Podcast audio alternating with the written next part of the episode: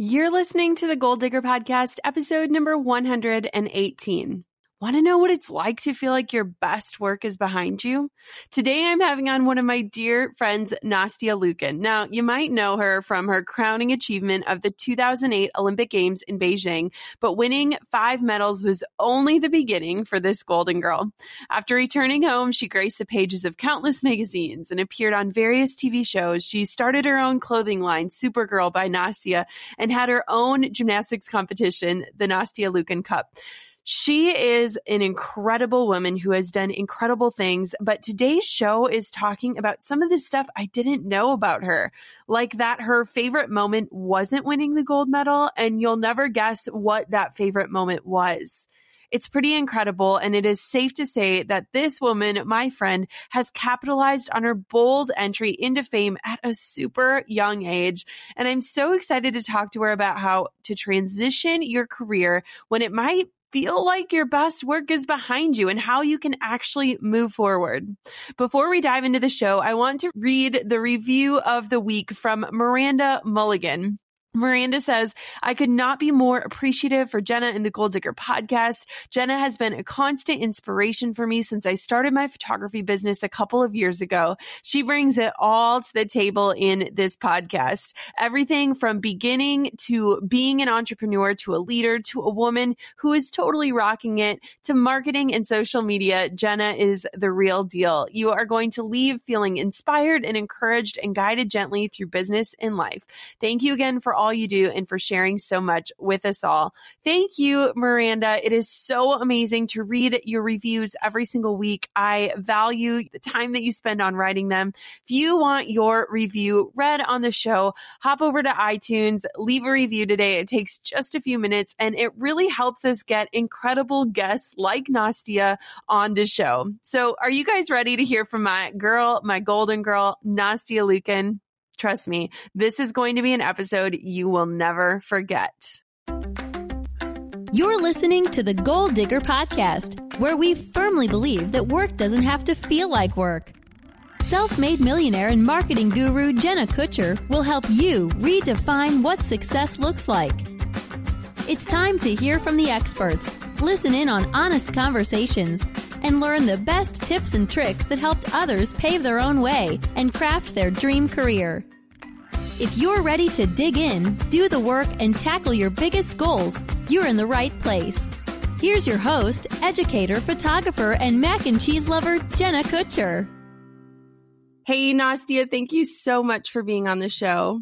Thank you so much for having me. I'm so excited. Nastia was the first guest I ever wanted on Goal Digger. Literally, I was telling her about it before it even existed. And so to have her on the show today, I'm just so excited. So, so many of us know all about your gymnastic success, but why don't you take a few minutes to just kind of tell us your story, who Nastia is, and what your journey has looked like and where it's led?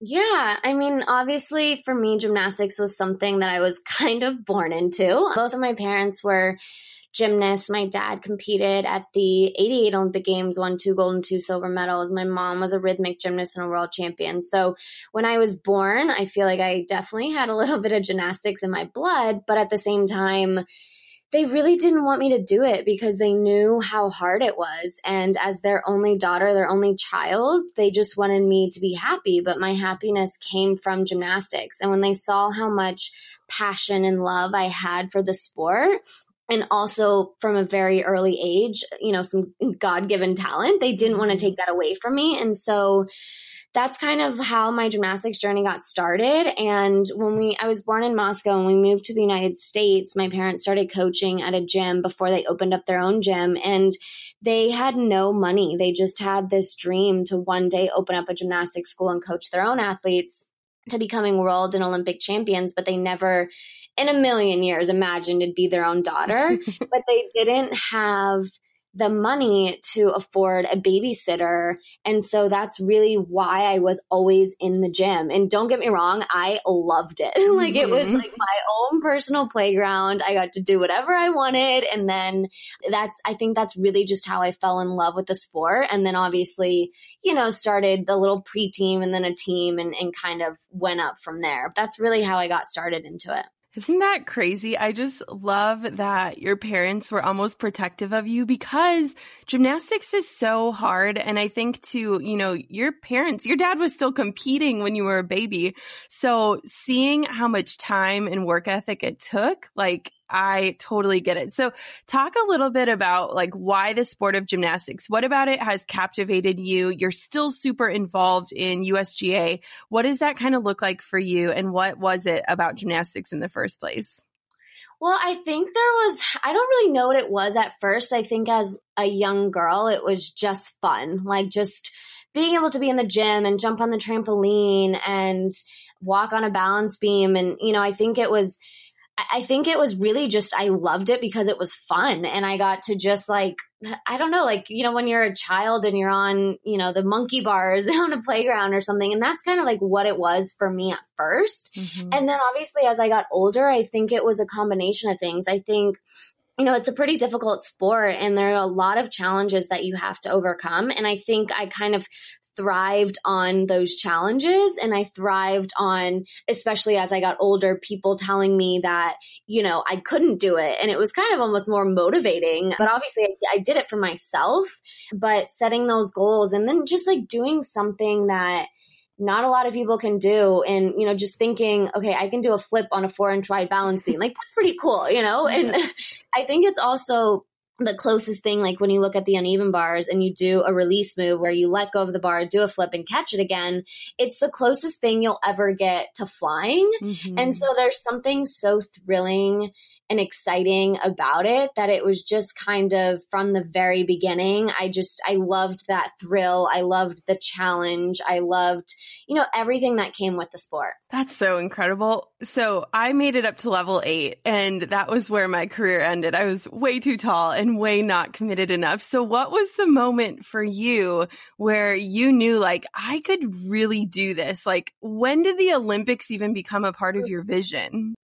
Well, it really wasn't until I made the junior national team. And, and I did that at 12, which is a little young and early. But I think that's kind of when and by the way, at, at, my first national championships, when I did make the junior national team that year, 16 girls made it, and I think I got 15th place. So oh I gosh. barely made it, but I literally thought that I was on top of the world. I remember mm-hmm. walking onto that podium when they announced the team, and I had my national team jacket and the little plaque that they give you, and I literally thought, like I had just won the Olympics. It was the coolest feeling ever. And seeing like my dad in the arena and he was so proud and had his hands above like his head just cheering and and I just remember that moment thinking like that moment I think just like really gave me so much motivation and drive mm-hmm. through my career because I remember feeling okay, if I can do this, then, you know, I can conquer anything. And then starting to think,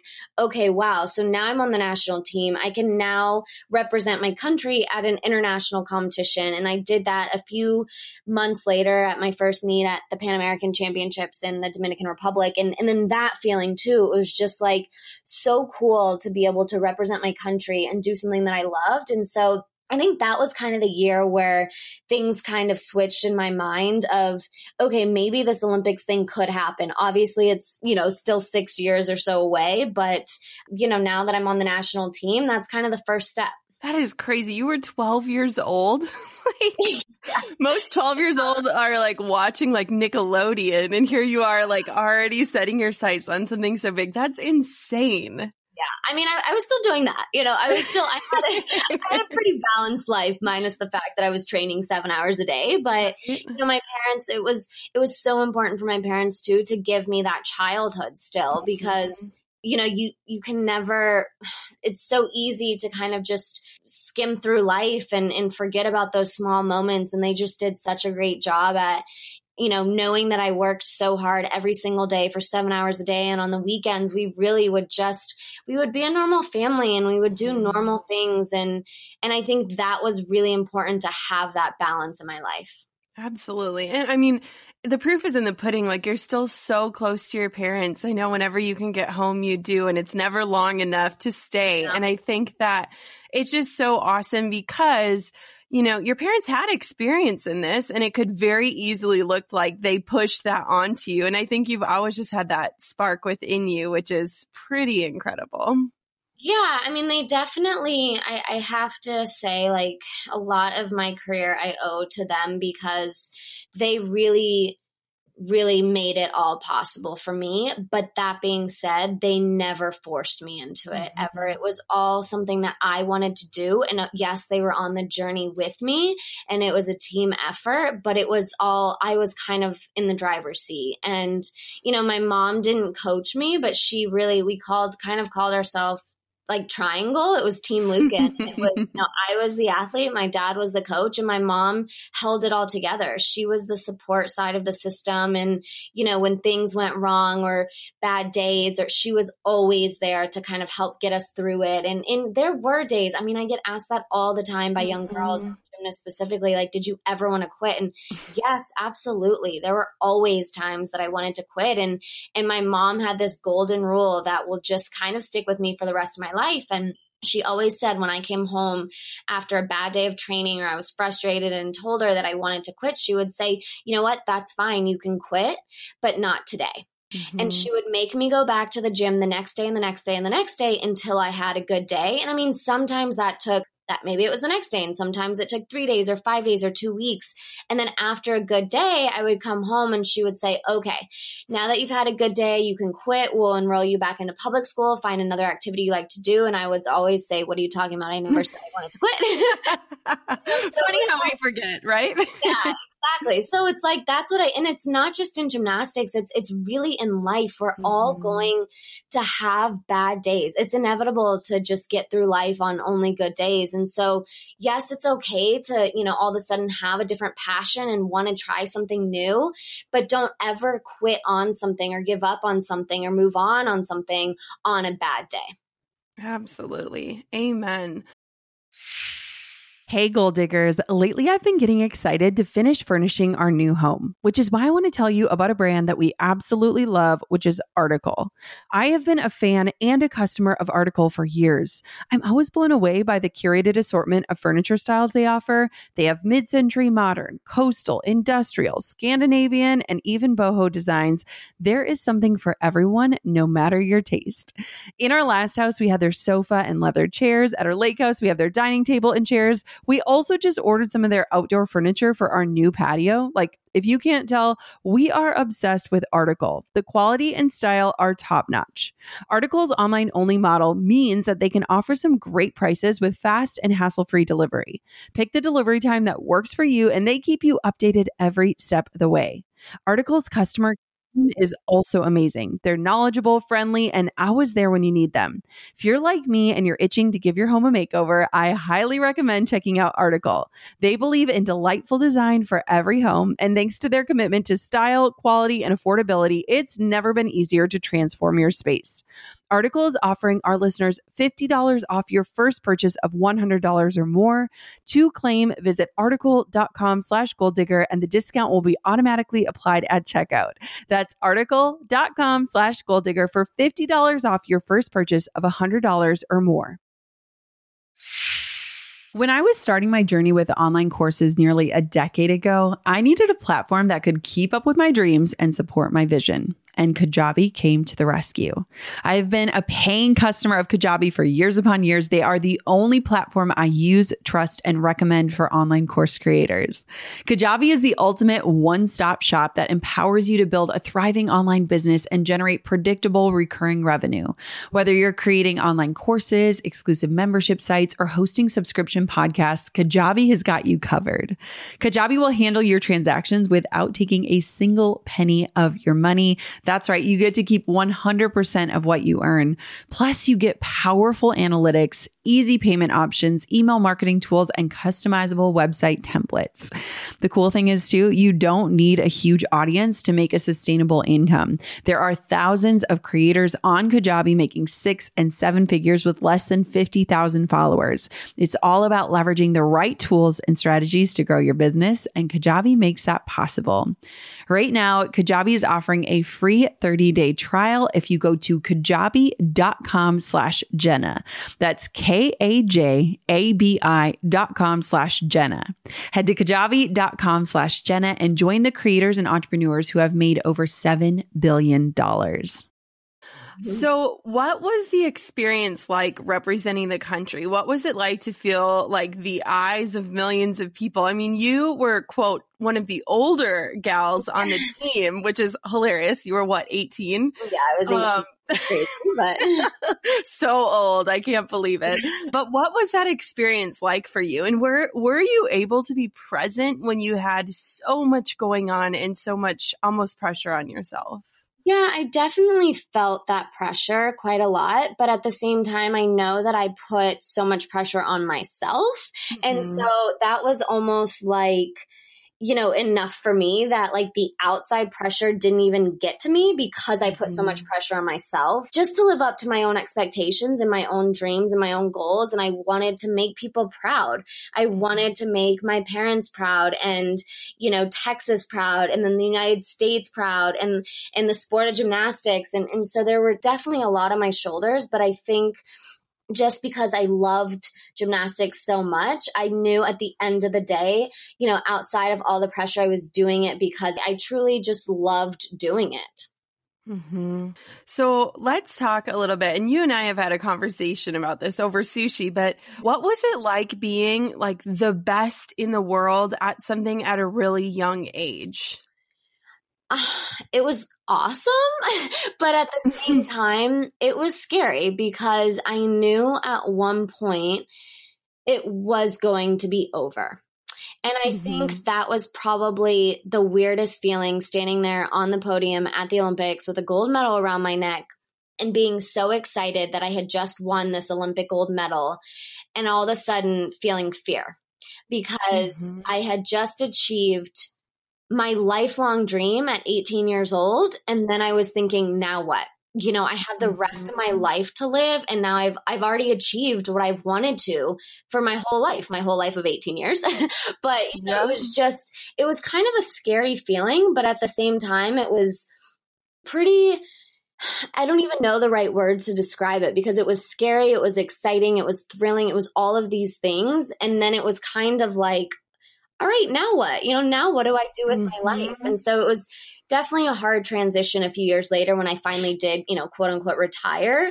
But knowing that I could achieve and accomplish anything against all odds. You know, when people told me that I wasn't good enough or I was too injured or I was too old at 18 years old and and knowing that I could kind of put all of that beside me and now go into whatever it is I'm doing in life and know that okay, if I was able to do that, then you know, I can do this or I could do this or whatever it is. So, it was pretty inspiring, I think, to know looking back, you know, and, and looking at that journey and and knowing that, you know, I really can do whatever it is if I set my mind to it and work hard every day.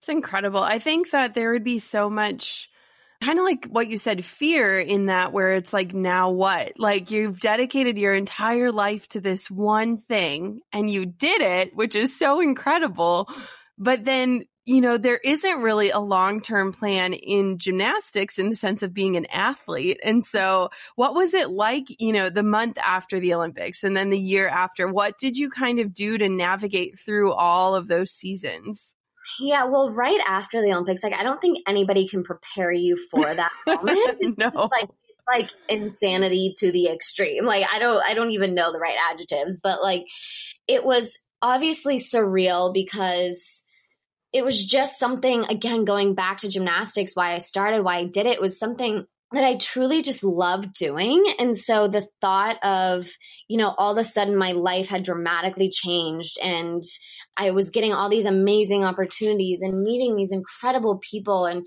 and just my life had had really switched very quickly. But then, you know, at the same time, I just kind of realized like, okay, well, I should just take advantage of these opportunities because they might never come around again. And, and I did mm-hmm. work hard for these opportunities, but I was left kind of feeling a little empty because every day was different for me. I didn't really have a goal because I had just achieved it. And don't get me wrong, you know, I'll forever be proud of that. But it was it was this empty feeling of of now what? You know, I, I need to have a goal in my life. I need to have something that I'm constantly striving to achieve and, and become a better person every day. And and I wasn't really feeling that for a while.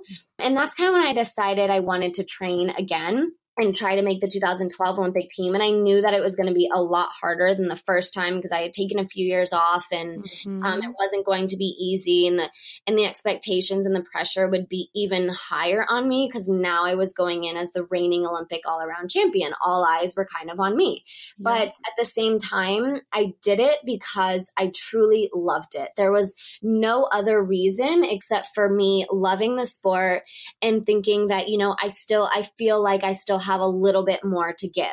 And everything mm-hmm. else that kind of came with it was obviously great, but that wasn't what was kind of motivating me to get out of bed every day on those difficult days where you know I easily could have said well I already did it why am I you know going to continue doing this because I've already achieved what I wanted to hmm Did you have any feelings like my best work is behind me? Like, how do I even yeah. go forward from here? I mean, absolutely. I definitely had those feelings, and especially just trying to get back into shape and get back into the gym and my routines, and mm-hmm. and kind of thinking, okay, well, I trained almost 20 years to be that good and now I'm kind of starting from scratch and so you know am I going to be able to do this and I definitely always had moments of doubt, of fear, of so many things that, you know, thinking maybe I shouldn't be doing this. But at the end of the day, the thing that scared me most was regret. Mm-hmm. And I didn't mm-hmm. want to have any regret knowing that I would be in London one way or the other, whether I was competing or whether I was working or whatever I was doing. And I just didn't want to be sitting in the stands thinking, I wish I would have given it one last shot. And that's what I did. Mm-hmm. And, you know, it, it, it didn't end up the way that I had hoped for. And I would have loved to make a second Olympic team, but I truly believe that that moment that I had at the Olympic trials, I fell on my face on my very mm-hmm. best event, the uneven bars, and in front of 20,000 people. And I just remember being so mortified, so embarrassed. I just wanted to crawl under a rock. And I got back up because I remember my parents telling me, no matter what, you always have to finish what you've started. And so I got back up and I finished that routine knowing that, you know, my chance of making that second Olympic team were definitely over, but I just wanted to finish it for me and I wanted mm-hmm. to end my kind of end my career on a on a high note. And so I landed on my feet on my dismount and for the very first time in my life and career, I had a standing ovation for the worst routine of my entire life and career. So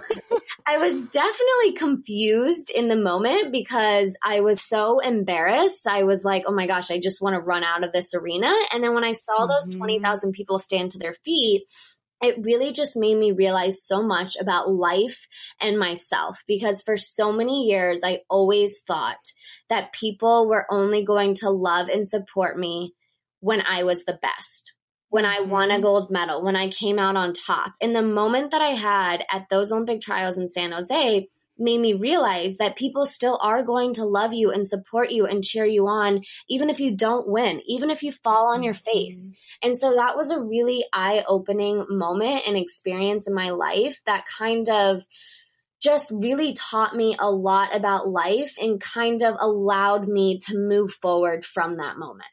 That like gave me goosebumps. I just think too, everyone in the stands is like, that would be me. Like that is so relatable. And I don't know if I would have gotten up. And I think that that is a bigger lesson than perfect ever. And I think nowadays people are like hungry for feeling like they're not alone in that. And so, man, that's crazy. Yeah. I mean, I just felt like, as you said, like, that moment that I had falling on my face is so much more relatable than winning a gold medal. Like not many people are going to have that chance to to compete at the Olympics and win a gold medal, but pretty much every single person in their life is going to fall on their face either literally or figuratively mm-hmm. and they're going to mm-hmm. have to get back up and they're going to have to keep going.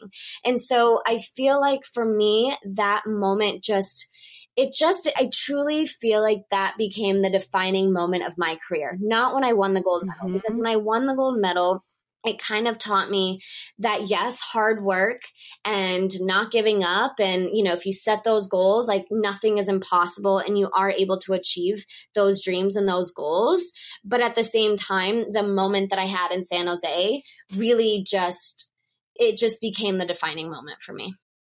Oh that's amazing. I'm like teary eyed over here. okay, moving on. what was it like then for you to decide, like, what am I going to do with my life in a great way? How was that chapter of moving forward, choosing NYU, moving to New York, like all of that? What did that look like? Because it couldn't have been easy. Yeah, I think that was probably the hardest moment of my life, kind of that transitional phase of not having mm-hmm. something in my life that was so important to me and that really defined me as a person person.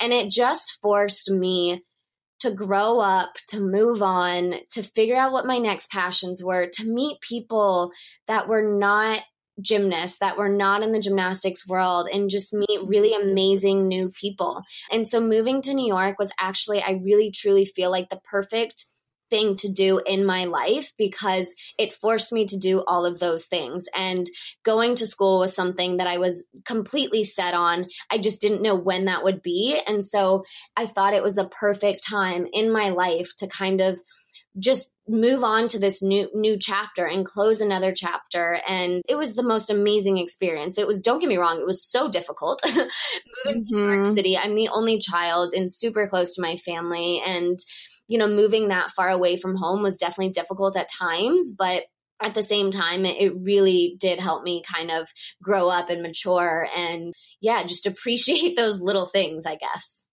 Mm-hmm. I mean, that's a big move. Like, yeah, it, it, that's a giant leap.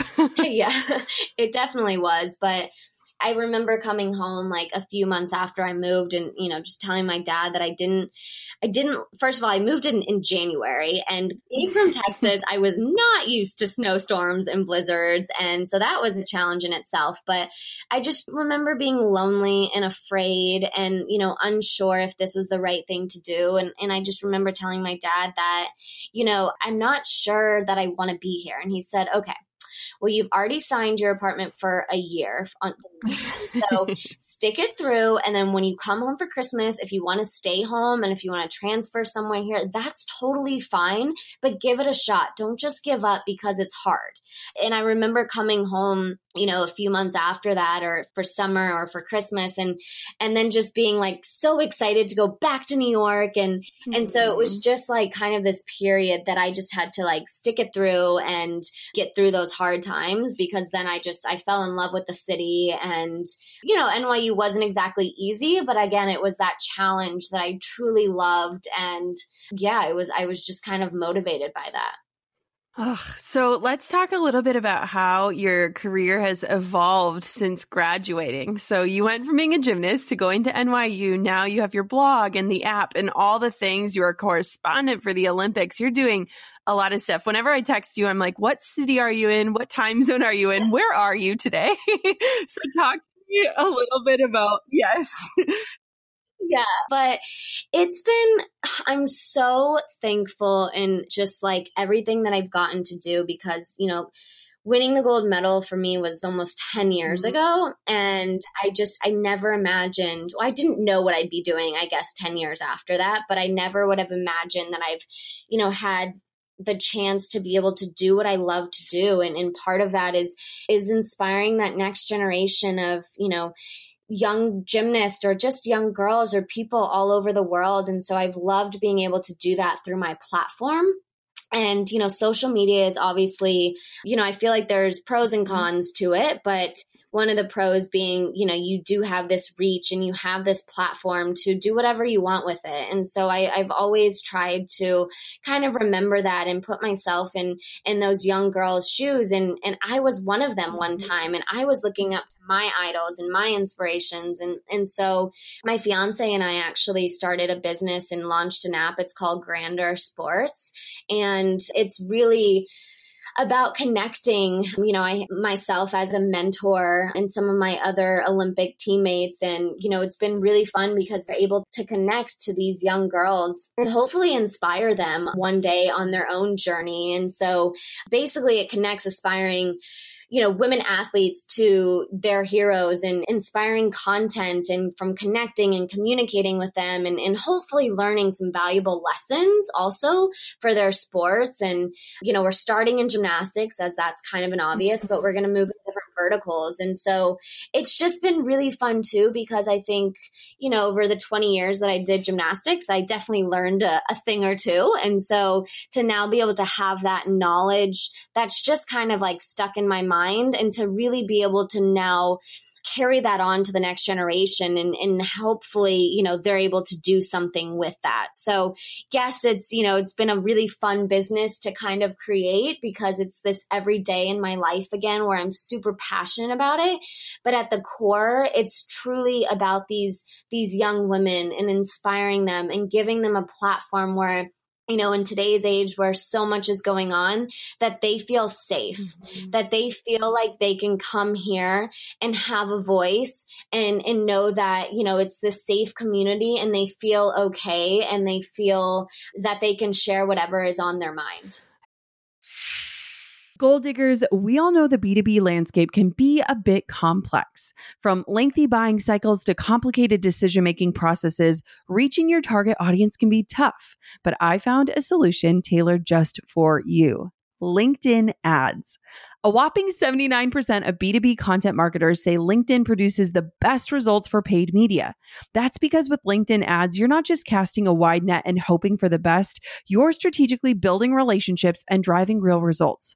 We're talking about a platform with over a billion members, including 180 million senior level executives and 10 million C level executives. You are networking with the actual decision makers. And LinkedIn's targeting and measurement tools are specifically designed for B2B marketers, meaning you're not wasting time or money on irrelevant leads. In fact, in the tech industry, LinkedIn ads have been shown to generate two to five times higher return on ad spend compared to other social media platforms. Using LinkedIn ads allows you to stay ahead of the curve when it comes to industry trends and developments, whether it's finding the perfect partner for a collaboration or uncovering new opportunities for growth. LinkedIn can be your secret weapon. Make B2B marketing everything it can be and get a $100 credit on your next campaign. Go to linkedin.com slash goal to claim your credit. That's linkedin.com slash goal. Terms and conditions apply. On top of my many titles as mom, entrepreneur, and creative, I've also added host. Drew and I host on Airbnb on our favorite island in Hawaii. We started hosting as a way to make some extra income, and we've had such an easy breezy experience. Now we host year after year, and it's been a fantastic side hustle. Not to brag, but we've also been crowned Airbnb Superhost several times. So we are really killing the game. It's about having spaces we can enjoy as a family while creating memorable experiences for our guests. And it helps that we earn a little extra cash on the side. Your home might be worth more than you think. Find out how much at airbnb.com slash host. I think that's incredible. And one of the things that's so unique about gymnastics is it's a very isolating sport in a sense. Not many people get to do it in their schools, so it's a club.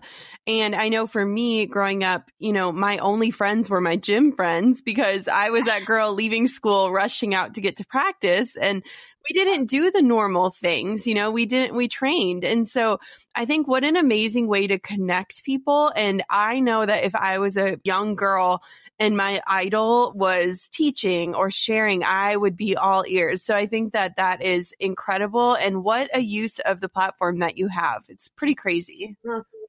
Thank you. Yeah. I mean, it's, you know, again, gymnastics for me gave me so many amazing things and also lessons, I guess. I, I learned so much throughout my career. And so I think the importance of having a mentor in your life is extremely important and not just in gymnastics and not just, you know, on the app, but but just in life. And now, you know, I constantly try to surround myself with people that I can learn from that can inspire me. And I think that's really important in life to surround yourself with the, those kind of people. So here's a weird question. Has it been hard growing up in front of America's eyes? Because I feel like people probably still look at you as that 18 year old. And now, you know, you love different things. You love fashion, you love home decor, you're engaged.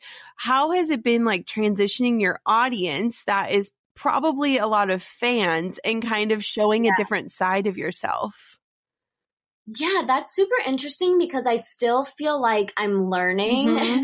kind of what they like and what they love because, you know, as any person, you definitely evolve and you grow up and you change and you start, you know, like you said, I do love fashion and home decor. Mm-hmm. And, you know, now my relationship with my fiance, I love being able to kind of share our journey as well. And so, kind of figuring out, you know, at the core, I do believe that a lot of my fan base, you know, loved, you know, my gymnastics career and, you know, they love when I post gymnastics stuff and everything. But, you know, I also think that they have also kind of grown up with mm-hmm. me.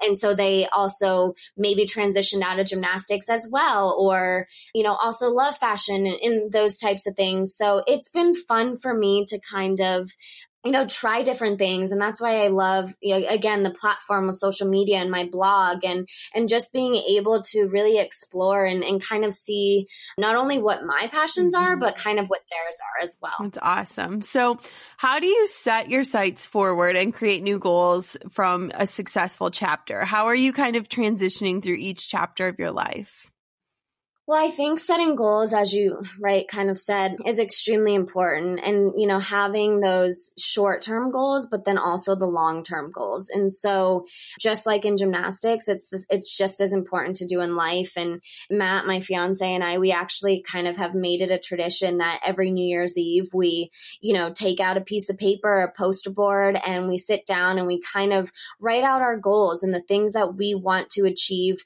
you know, moving this year forward mm-hmm. or, you know, kind of like a little one step further than just you know the new year's resolution that so many people tend to kind of Fail. give up on a few weeks in. Yeah.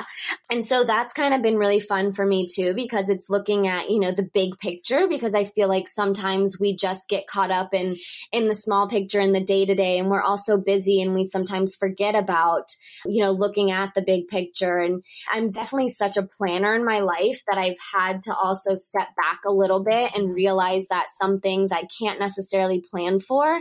And I just have to go, you know, with kind of with the day to day and, and yes, have that big goal in mind, but not get too ahead of myself and think, okay, but I was supposed to do this by, you know, this year or mm-hmm. something like that. So, so since this is called Goal Digger, can you share one of your goals for the new year with us? Yeah, for sure. I mean, I think one of my biggest goals right now is to continue growing our community on our app right now. And, you know, it's again, it's just been so much fun to be able to find something that I'm so passionate about every single day and really being involved in on the business side of things as well. And, and then continue taking it across different verticals. So we definitely want to move into different sports and we're staying focused on women's sports mm-hmm. just because it's so underserved compared to men's sports when you look at the NHL, the NFL, the NBA, all those things. But on the women's side, there really isn't a place where young girls can go and learn more about, you know, how to achieve their goals or how to learn from their mentors. And so we're hoping to move into, you know, sports like swimming, figure skating, soccer, dance, you know, possibly cheerleading and in all these sports where, you know, it's so important for these young girls to have role models and to have a place where they can learn. So that's kind of my main focus, I feel like, for this year. And then for, you know, myself personally to continue building my brand and figuring out what exactly it is that I love to do. I mean, I mm-hmm. finally just graduated from NYU last year. So I really only had a year of my life where I haven't had a commitment to, you know, training seven hours a day or being a full time student. So just like everyone else, you know, I'm still figuring everything out too. And it's been so much fun to kind of be on my journey, you know, with people that truly love me and support me and, and, and at the same time that I can learn from and be inspired by. So on my personal brand, I guess, you know, I'd love to get into more hosting and doing on camera stuff and just haven't really had the chance or the opportunity to do it because, you know, because of gymnastics and because of school and doing a lot of different things. But, you know, this year I really truly want to kind of focus and dive deep on the things that I'm really passionate about. What was it like being a commentator on a sport that you know so well? Was it like surreal to be getting paid to like speak about things that you love? Yeah, I mean, it was definitely a challenge because I do I know these these young women mm-hmm. and the men mm-hmm. so well and they've become my friends so I have to remove myself from being their friend in the moment yeah. and kind of being there as you know an analyst and doing my job but at the same time knowing that you know i was in their shoes once and i know sometimes when you know people aren't as positive it can affect you mm-hmm. and so i remind myself that and so i truly feel like there's a way to analyze and to critique and to kind of talk about what's going on in a positive light. Mm-hmm. And that doesn't mean you have to be like, oh, that's okay, sweetie. Like, you can try better next time. But, you know, I truly feel like there is a way and I can, I can really relate to these athletes because it's whether they're going through an injury or a hard time or whatever mm-hmm. it is, I feel like throughout my career, I've kind of been through it all.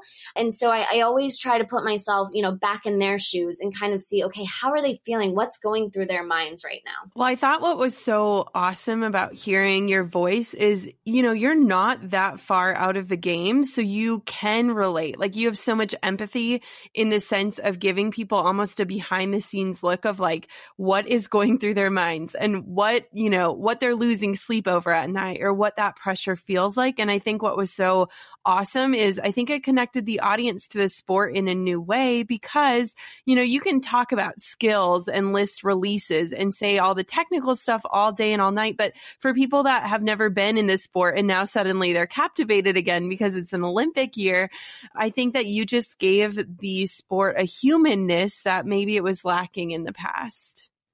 I hope so. You know, that that's kind of been my goal is I feel like gymnastics is one of those sports where it's so difficult yet the athletes make everything look mm-hmm. so easy. And obviously that's the goal. You know the gymnasts want to make everything look easy but truly it's not. And both from a mental and a physical standpoint. And so i hope to kind of give those viewers especially during an olympic year where you know, gymnastics attracts so many fans every four years. Mm-hmm. And I kind of hope to give them that inside look of what it's really like because when we're out there on the floor, we don't have a voice. Mm-hmm. You know, we're out there just competing.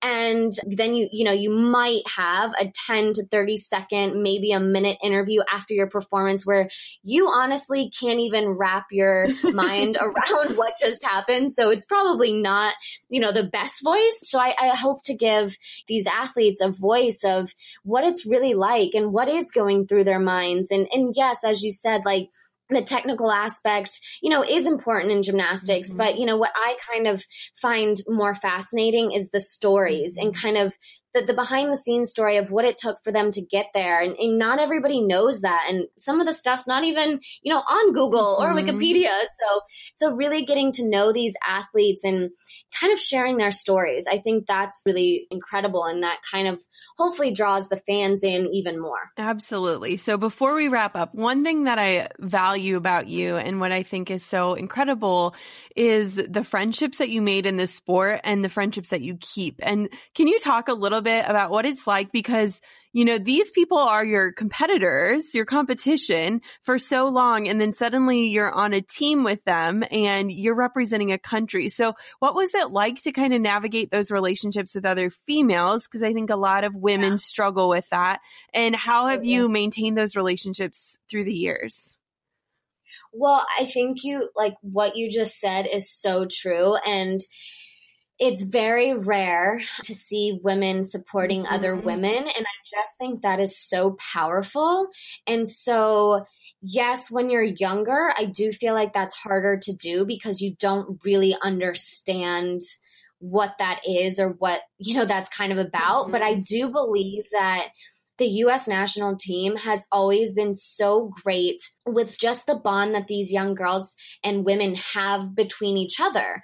And, you know, at the end of the day, yes, we're competitors, but we also want the best for each other. And we all are friends, you know, mm-hmm. no matter what anybody says. I know like people have always tried to like pin us up against each other and, you know, say that they're not friends and that they're just competitors and, and all this stuff. And, you know, when you're young, that's really difficult to go through mm-hmm. because you start believing those things. Whereas in reality, like that's not true. Mm-hmm. But then when you start hearing so many people say that, you're kind of like, you get that into your mind and you're like, oh yeah, maybe that's right.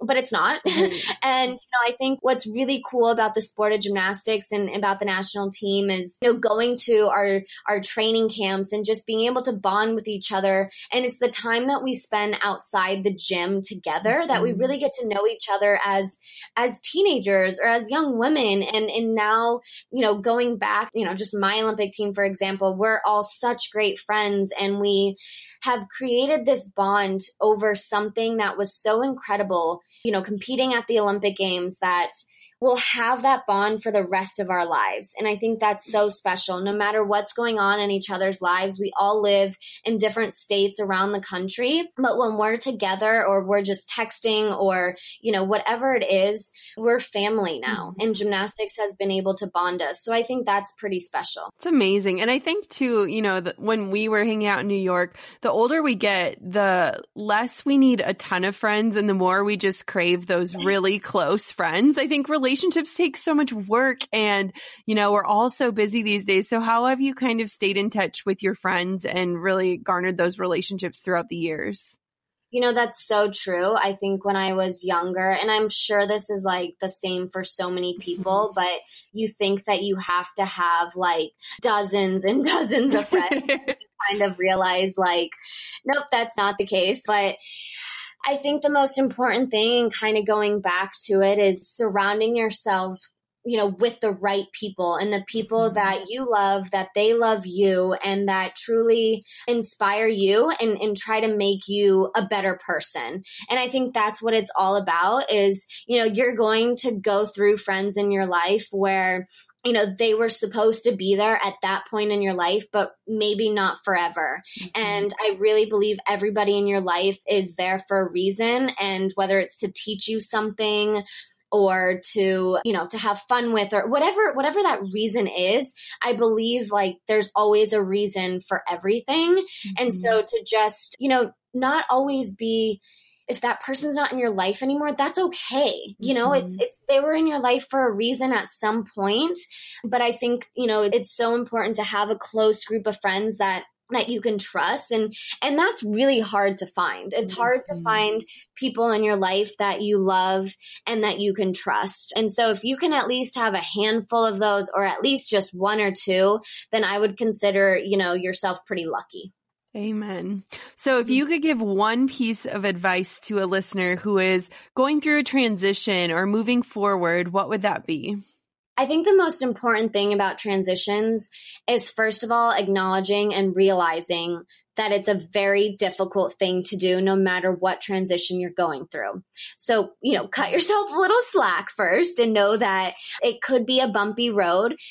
But the most important thing is also staying true to yourself. And I think today with social media and just the way that the world is, it's it's really easy to be influenced by different people or different things or different paths in life. And so to remember kind of what the core your values are and what you love to do and the people that have been there for you since day one not the people that have kind of come into your life when you've you know been at the top or on a high or you know whatever that might be so staying true to yourself and and then just sitting down and and really asking yourself what is it that i love? What are my passions? What is mm-hmm. it that i want to do? What are my goals? And you know what? It's okay if you don't know and being okay with that and, and knowing that, you know, I don't maybe know what my next goal is, but I know that I'm going to make it a priority to figure out what that goal is. And so, you know, I think a lot of us get frustrated or upset when we're lost or confused or we don't know what that goal is. And I think most importantly, it's okay that, you know, that might happen, but always keep it a priority to have that in the back of your mind, to constantly be thinking and evolving and wondering, you know, what is it that my next goal is if you don't have that yet. Oh, that was so good. I just want to soundbite that and play that over and over and over again. So, where can everybody find you and connect with you? Share all of the places that we can engage with you online. Yeah, so I'm on Instagram and Twitter, and my handles are at Nastia Liukin, both the same. And then my Facebook page is facebook.com slash nastialiukin08. And then my blog as well is nastialiukin.com. So I'd love to kind of hear from people too of what they want to see and what they want to hear more of, because as I said, I'm, you know, I'm still learning what everybody wants to hear more about me or, you know, the topics or the categories. So I'd, I'd love to hear from people. Well, I can tell you what I love. I just love seeing you every day. And I think that it's been so fun to kind of navigate life with you. Like you said, you have been with so many eyes on you for so long. And I feel like you are really just settling into who Nastia is today. And I think it's such a beautiful journey to watch. And I think it's so inspiring for so many of us who, like you said, we don't always know what's next. And I think that there is something really beautiful in that. Thank you. Yeah, you know, I finally feel like at 28 years old, I'm finally very happy and confident in who I mm-hmm. am. And it took me 28 years to get to that. So, for all those women out there, whether you're younger than me, my age, even older than me, it's okay if you're not there yet, mm-hmm. but you mm-hmm. will get there. And again, just stay true to yourself, stay true to who you are, keep surrounding yourself with people that just make you a better person, that inspire you. And, you know, one day you will get to that place where you finally feel like you're there. Amen. And with that, goal diggers, I will leave you. But if you can hop on, let us know what your biggest takeaway was. Thank Nastia for coming on to this show. What a blessing. Thank you so much for coming on. It is a dream come true for me to have you on this podcast. Well, thank you so much for having me. So there you have it, guys. Wasn't Nastia amazing? I swear I had goosebumps and tears in my eyes just hearing her share her story. And what I think was so incredible and what my biggest takeaway from the show was and learning from her was that a lot of times the best moments in our lives, the most defining ones, those aren't the ones with the accolades and the medals. It's the ones where we actually get up and keep moving after we've fallen on our face. And what I think is so cool is that not many people remember that moment for Nastia. We remember the podium moments. But the truth is, is that she is so close to that moment, that quote, perceived failure, that she could close her eyes and remember it. And the truth about life is that so many times we are so close to our failures. We think the world is watching and judging us. But at the end of the day, what is so incredible is that everyone else's heads are down looking at their own failures through the microscope of life. And what I loved when Nastia shared that story is that she brought you back to that moment of having to decide, am I going to run out of this stadium or am I going to get up and finish what I started? And what a beautiful example of what it looks like to get up after those hard moments. And so today, I just hope that when you learned from Nastia, you heard those big messages that it's not over and that you can continue moving forward. And it's okay to not know what's next and to really cling to those people in your life who are there through the thick and the thin. And so I'm so thankful to have Nastia on the show. What a beautiful friend she is to me and a constant inspiration. If this show spoke to you, would you just take a quick second, pop on over to our Instagram at Goal Digger Podcast and tag Nastia to say thank you for coming on and tell us what your biggest takeaway was. I can tell you that it means so much to us to hear from you and to learn what you are learning as we tune in each week on the show. Until next time, goal diggers, keep on digging your biggest goals. And thank you again for hanging out with me for another special episode of the Goal Digger Podcast. Thanks for listening to the Goal Digger Podcast. Dive into the show notes for this episode and all past episodes at www.goaldiggerpodcast.com.